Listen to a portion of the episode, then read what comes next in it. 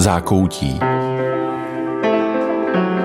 Do míst, na která se tak často nevypravujeme. S Lucí Endlicherovou a jejími hosty.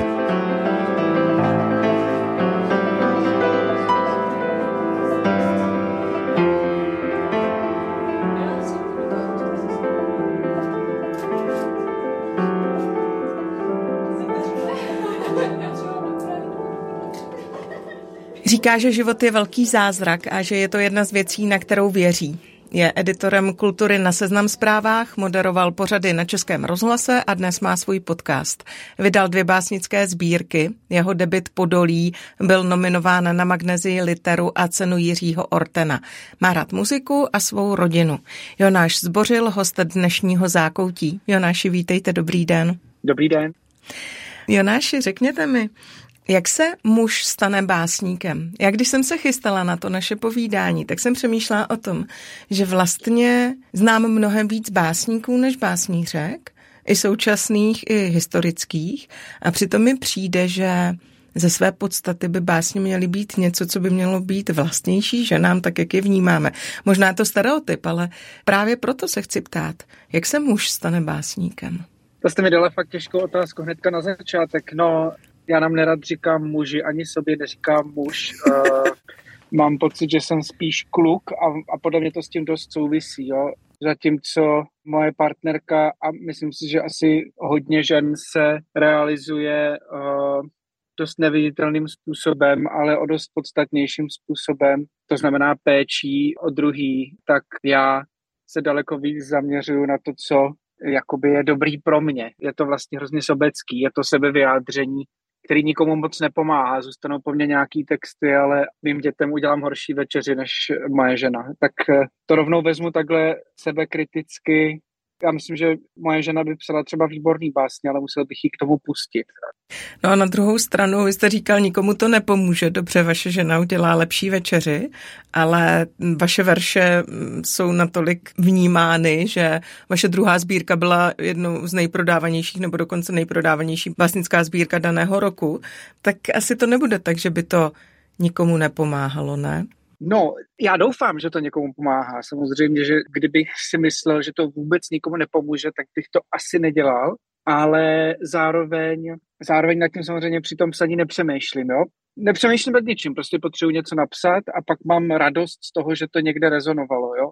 Takže kdybych si myslel, že to je úplně nesmyslná činnost, která nemá význam, tak to nedělám. Já jsem asi chtěl naznačit, že třeba teď jsem zrovna ve stavu, kdy si uvědomuju, že tyhle ty hodnoty, které třeba na papíře vypadají jako důležitý a dobrý, a teď myslím na papíře doslova jako, jako ty básny, takže nad nima někdy musím pochybovat. Že vlastně ty hodnoty, jak jsme se bavili o těch ženách a mužích, takže ty hodnoty, které vnímám kolem sebe, které jsou, když zůstanu v té rovině trochu stereotypizace, tak těch ženských hodnotách, tak mi jako připadají čím dál důležitější. Vy jste se tak bránil tomu, když jsem říkala, jak se muž stane básníkem. Myslíte si, že někdy... Já jsem na to vlastně neodpověděl, no, pardon. No. To no, říkám, muž, muž nevím, muž nevím.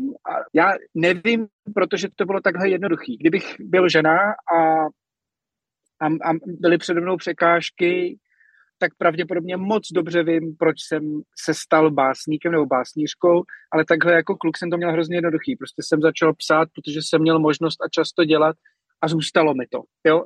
To je asi to, co chci říct, ale stalo se to někdy v 15, napsal jsem své první rýmovačky, nebo ve, možná dřív, ještě ve 13 a zjistil jsem, že mě to baví a že to je nějaký způsob sebevyjádření a pak se to od toho sebevyjádřování začalo dostávat někam trochu dál, že člověk najednou už nechtěl psát jenom pro sebe a jenom o sobě, ale chtěl psát o tom vnějším světě. A já jsem chtěl, chtěl začít psát i o, o světě na rovině buněk a, a různých takovýchhle malých věcí. To je tam hodně vidět, mě mm, fascinuje vaše poetika, mě zaujalo, kolikrát nějakým způsobem potřebujete vyjádřit prostor. A je to tam ve, to, na tolika místech, že jsem si říkala, že si vůbec ani nedokážu uvědomit, jestli jsem to někdy viděla u někoho tak hmatatelně jako u vás. Proč je to pro vás tak důležité? Popisovat prostor tolika způsoby, nahlížet ho z tolika úhlů pohledu?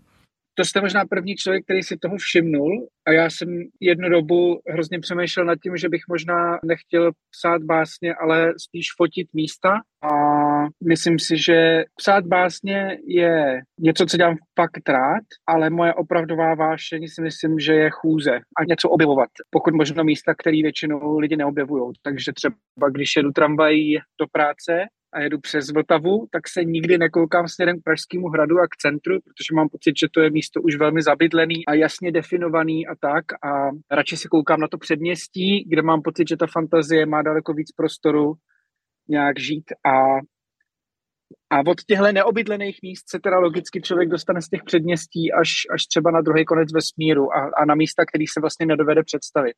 Místa jsou pro mě důležitý, protože jsou pro mě takový manifestace fantazie když půjdete někam na okraj města, tak si tam snadněji dovedete představit věci než, než, než v těch centrech. Jo. Pamatuju si, když jsem byl v pubertě, tak jsem chodil na různý předměstí a představil si, že to je třeba v Americe, že to je někde úplně jinde. Proč jste se tak bránil tomu, když jsem se ptala na toho muže? Nebo možná jinak by ta otázka měla znít. Plánujete někdy přestat být klukem a stát se mužem? No, plánuju to celý život, akorát to prostě nevychází tak, jak bych si představoval. Ale myslím si, že v tom možná nebudu jinačí než uh, jiný lidi, že každý se asi vyrovnává s nějakou nedokonalostí vlastní nebo s nějakým pocitem, uh, že, že není to, co bych chtěl být, nebo že třeba v očích druhých není to, co bych chtěl být, ale jako plánuju být mužem dlouho, jenom to prostě nevychází podle plánu všechno, a, ale taky se můžu plést a třeba pro někoho dalšího, třeba pro své děti, jako jsem mužem, jsem dobrým otcem a tak, jenom, jenom to prostě není tak jednoduchý. V čem to nevychází? V čem vidíte, že to nefunguje? Rozumím tomu správně, že máte v sobě nějakou představu toho, co by to mělo splňovat a protože ještě není naplněna, tak se tak necítíte? Úplně stejně jako každý, si myslím. Prostě myslím, že to fakt souvisí s tím pochopením toho, co od vás potřebují druhý a nacházením hodnoty ve věcech, které nejsou očividné, které nejsou zřejmé, za který vás nikdo hned nepochválí. To je, myslím, pořád a zase stereotypně řečeno něco, co prožívá mnoho žen a u toho, co prožívá mnoho mužů a kde se jako daleko snadněji dostává zpětná vazba, daleko jasněji se vidí, co, co se tomu člověku, tomu muži povedlo. Teď mluvím třeba o tom, že se vaše knížka dobře prodává, nebo že dostala nějakou nominaci na nějakou cenu, nebo že je to černý na bílým. Jo? A myslím si, že ten růst do toho muže, ale řekl bych prostě dospělého člověka, je schopnost poznat, že důležité věci nemají žádný černý na bílým, že nemají žádný poplácání po ramenou, že prostě to člověk dělá, aniž by dostal okamžitou zpětnou vazbu. A to je něco, co se potřebuju naučit a co bych chtěl dělat líp, než to dělám. A myslím si, že, že to je věc, která není jenom osobní. Jo? Že to není jenom osobní problém, že to je něco, co jsme naučený, čeho jsme se jako naučili trochu všichni. Myslím si, že to je věc, zkušenost každého člověka, který někdy pracoval, protože přijdete na pracovní poradu a víte jasně, jestli se vám ten týden něco povedlo nebo naopak nepovedlo. My se furt bavíme o tom, že jsme společnost orientovaná na čísla, což je podle mě kliše. Nejsme orientovaní jenom na čísla, ale myslím, že jsme orientovaní že nám záleží na této jako zpětné vazbě, což je logický a jasný a je to asi v pořádku, ale už neumíme tak dobře pochválit se za věci, které vidět nejsou, ale byly důležitý. Prostě péče. To, že jste celý ten týden obstarávali děti a rodinu dělali jste to dobře a proto to nebylo vidět. Jo? Když přijdete domů a je tam uklizeno, tak si myslíte, že to je normální standardní stav a pak zjistíte, že před hodinou to tam vypadalo úplně šíleně, protože děti rozházely všechny věci, co mohly ale to vás nenapadne, když přijdete domů a je tam uklizeno. Jo, prostě všechno je v pořádku, takže dobrý. Musí se to pokazit, aby někdo řekl, aha. No. A zároveň ale tak, jak o tom mluvíte, tak mně přijde, že kdyby se to mělo zobecnit, takže mluvíte o něčem jako dávat přednost někomu druhému před sebou. A tohle já hodně vidím ve vaší práci, protože vy jste přece člověk, který sám na poli kultury něco dělá a přitom celá vaše práce je o tom, že dáváte vědět o jiných lidech, kteří něco dělají na poli kultury. I tohle je přece něco, kde člověk upozadí sám sebe a ukazuje víc ty druhý. A to je hodně dospělé. Nemám proti argument. Pravděpodobně máte pravdu. Bylo by zároveň divný, kdybych nezvládnul ani tohle. A tak otázka je, co se odehrává v člověku, když ty věci dělá, že? Jaké to pro vás je potkávat se se spoustou lidí z kulturní oblasti, úplně z nejrůznějších žánrů, mluvit s nimi a ukazovat na tu jejich práci? To je těžká otázka. Jak, jak kdy občas se stane, že narazíte na něco, na, na, na nějaký umění, který je tak skvělý, že vás to vrátí do toho úplně prvotního nadšení.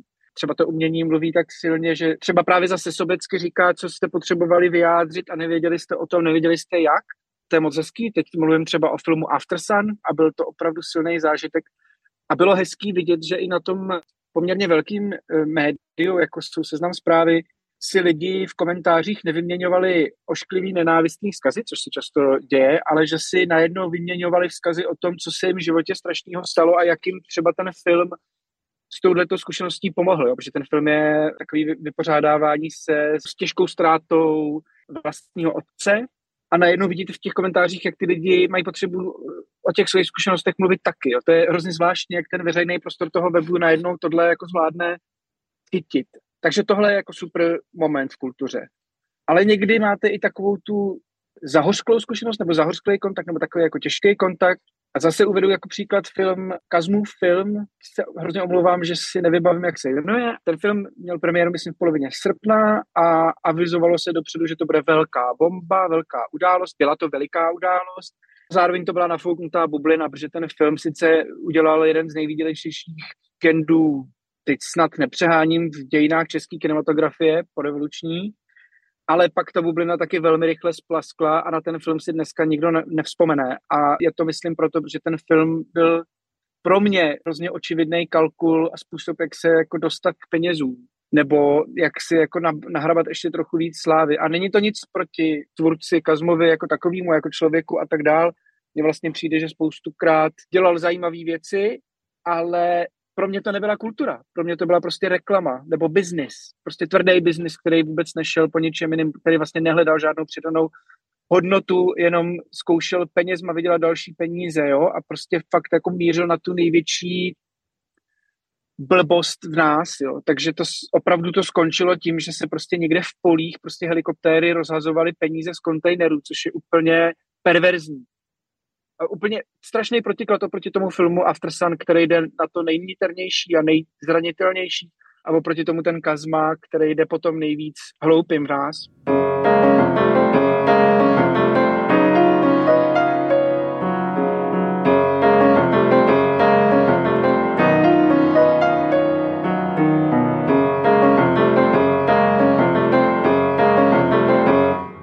Když mluvíte o Aftesana, otevíráte tak téma smrti, tak to je téma, které já jsem u vás zachytila jako něco, co je pro vás důležité, jestli můžu použít to slovo, já se vlastně ostýchám to říct a zároveň to tak na mě působí, když vás poslouchám. Proč to tak je? Je-li to tak?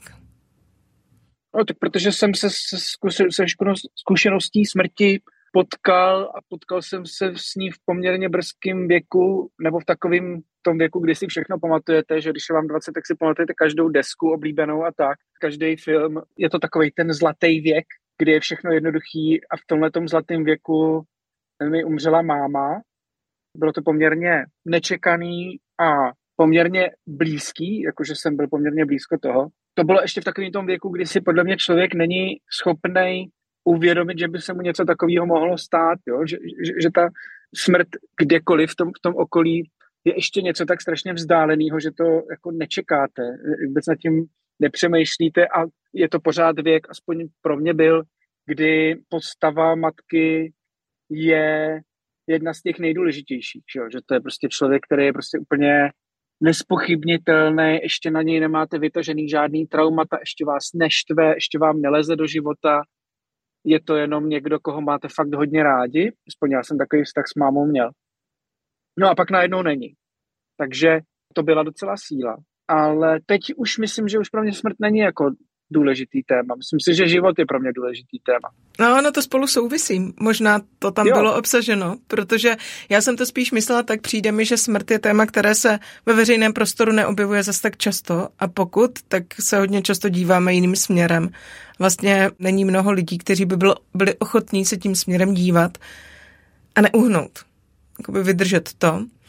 A to, jak vy, vy to děláte, mi právě připomíná to, že neuhýbáte. Co vám to přineslo do života? Je to to, že život je teď téma? Určitě. Já si trochu myslím, že to uhejbání před smrtí vlastně není tak divný. Jo? Já si myslím, že uh, uhýbáme před smrtí v tom veřejném prostoru taky proto, protože k tomu potřebujeme, že prostě se k tomu váže nějaká zdvořilost a nějaká formálnost, protože je to citlivá věc, je, je s tím jako přirozený hrozný smutek.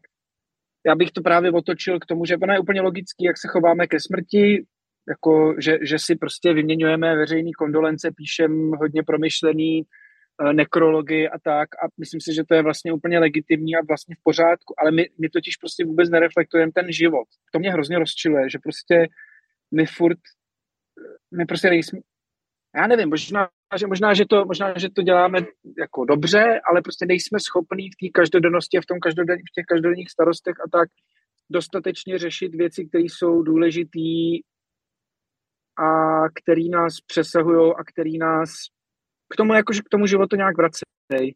Myslím si, že když se to děje, tak to vždycky vypadá hrozně divně, hrozně trapně nebo upoceně nebo pateticky. Sám, jak o tom mluvím, taky mi z toho trochu nevolno, protože to nedokážu říct tak dobře, jak bych chtěl. Člověk se u toho zbytečně jako sebe dojímá, nebo prostě to vypadá blbě, někdo jiný na to taky nemá čas. Je to se životem a se smrtí je to hrozně těžký. Je to úplně stejný, jako když vás ve třídě někdo chce jako naučit báseň a vtlouká vám do hlavy, že je přece krásná. A vy si říkáte, ale takhle to jako nefunguje. Já prostě potřebuju tyhle věci zažít sám, sám si na ně přijít, objevit si je v nějakém příjemném prostředí. Jako v školní učebně se těžko budete dojímat nad jako opravdovou krásu nějaký básně, jo? nebo nad tím, že život je fakt složitý, ale zároveň hodně pěkný. Myslím si, že ani podcast na to není moc dobrý prostředí. Jo? Možná to pomůže, že to člověka popíchne, ale asi se v tomhle trochu přeceňujeme. Prostě my máme o sobě jako lidi hrozný představy, že jsme teda strašně chytrý a že to máme všechno vymyšlený, ale jsme úplně stejní jako všechny ostatní zvířata v tom, že prostě té každodennosti jsme fakt schopni dosáhnout jenom na ten jeden den, případně za rok, že víme, že máme nějakou naplánovanou dovolenou nebo že budeme muset zaplatit tyhle účtenky, ale jako nejsme schopni pravidelně přemýšlet nad věcmi, které nás přesahují. Jsme úplně stejní, jak ty gazely, co běhají po té a nemají na to čas.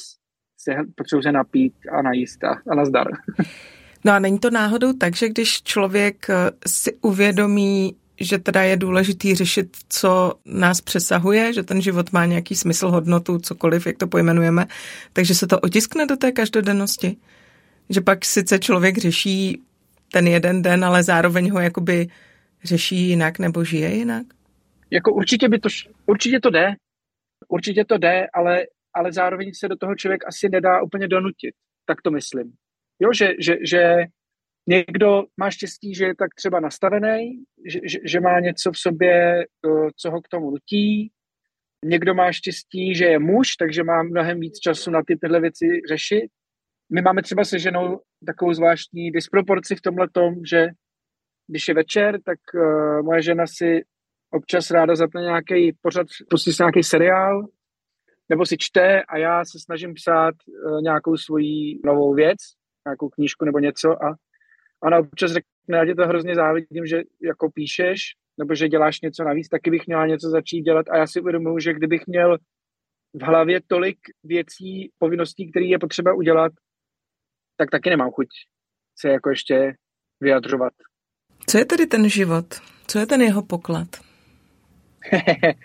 já nevím. Pro mě já se na to snažím koukat z fyzikálního hlediska, i když to bude znít zvláštně, nebo hodně mi pomohlo, když jsem začal přemýšlet nad tím, co o životě říká věda, aniž bych tomu nějak zvlášť rozuměl, jo? ale nevím, jestli chápu správně druhý termodynamický zákon, e, nicméně, když jsem si nedávno četl knížku, kterou doporučuji, jmenuje se Co je život, napsal ji Adi Pros, a ta knížka zkoumá život a to, co je mezi eh, chemií a biologií. A možná možná i fyzikou. Jo? Jak je možný, že v podmínkách, které na to sice byly vhodný, ale ten druhý termodynamický zákon to třeba komplikoval, jo, že komplikuje, že říká, že všechno by mělo dojít k nějaký entropii, takže by se neměly nutně skládat složitější a složitější látky, naopak by se všechny ty chemické látky měly jako zjednodušovat, dostat do svých nejvíc rovnovážných pozic, e, tak že je zajímavý, že prostě něco jako život vůbec vznikne.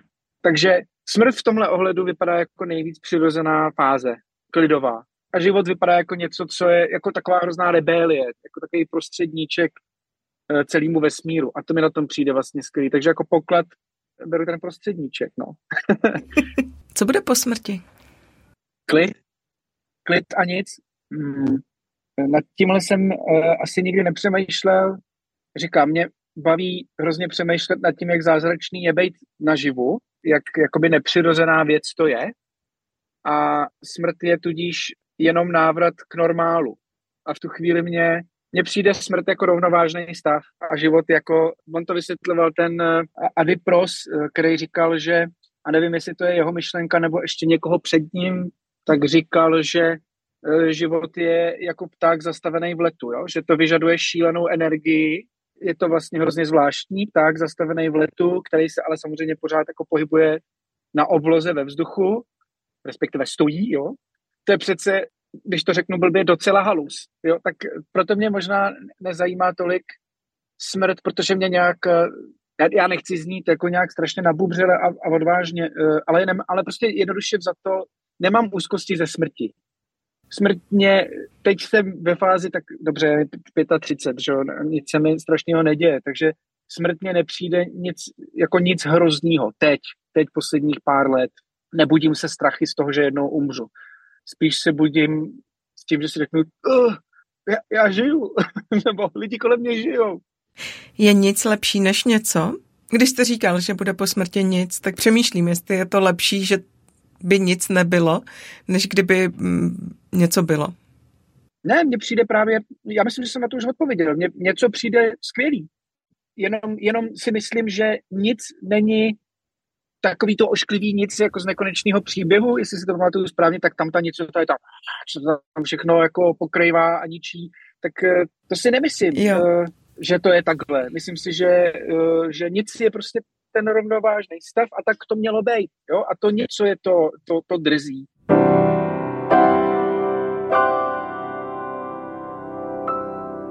Vejde se do tohohle přemýšlení někam Bůh? No takhle, já, já v Boha nevěřím, a tuhle otázku si kladu, jestli se tam někam vyjde.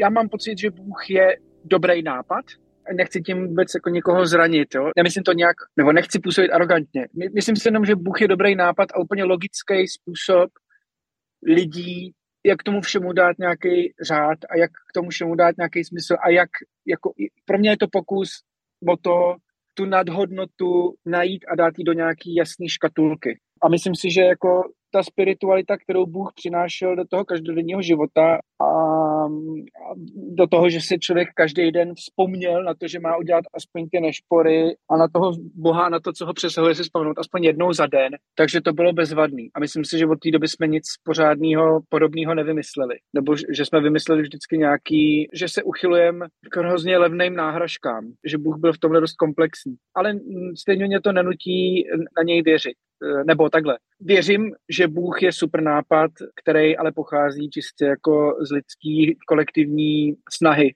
I tak je ale pro mě hodné jako obdivu. Takže věříte v člověka? To ne. to bych nechtěl říct, že věřím v člověka. To by znělo jako, že, že si myslím, že lidi jsou fakt skvělí a že to mají celý vymyšlený. To si nemyslím. Já věřím ve vesmír, když to řeknu hodně blbě. Já věřím nebo mě nejvíc zajímá vesmír. Nejvíc mě zajímá do, dostávat se v podstatě věcí skrz tohle. Nejvíc mi pomáhá přemýšlet nad těma, jako jsem tady říkal, eh, nad těma mikročásticema a nad tím, jakoby, z čeho je složený vesmír, z čeho je složená planeta, protože to vás jako k různý jiný perspektivě eh, dostane skoro určitě. Jo? Jako, když si uvědomíte, že život eh, nemusí být založený jenom na uhlovodíkové bázi, ale že může být založený klidně i na bázi křemíku nebo, nebo amoniaku, tak to je fakt zajímavý. A najednou vás to donutí přemýšlet jako nad tím, co jste si vlastně doteď představovala nad životem. a nad tím, jak může vypadat. Co je pro vás zdrojem naděje? Nad tím musím přemýšlet.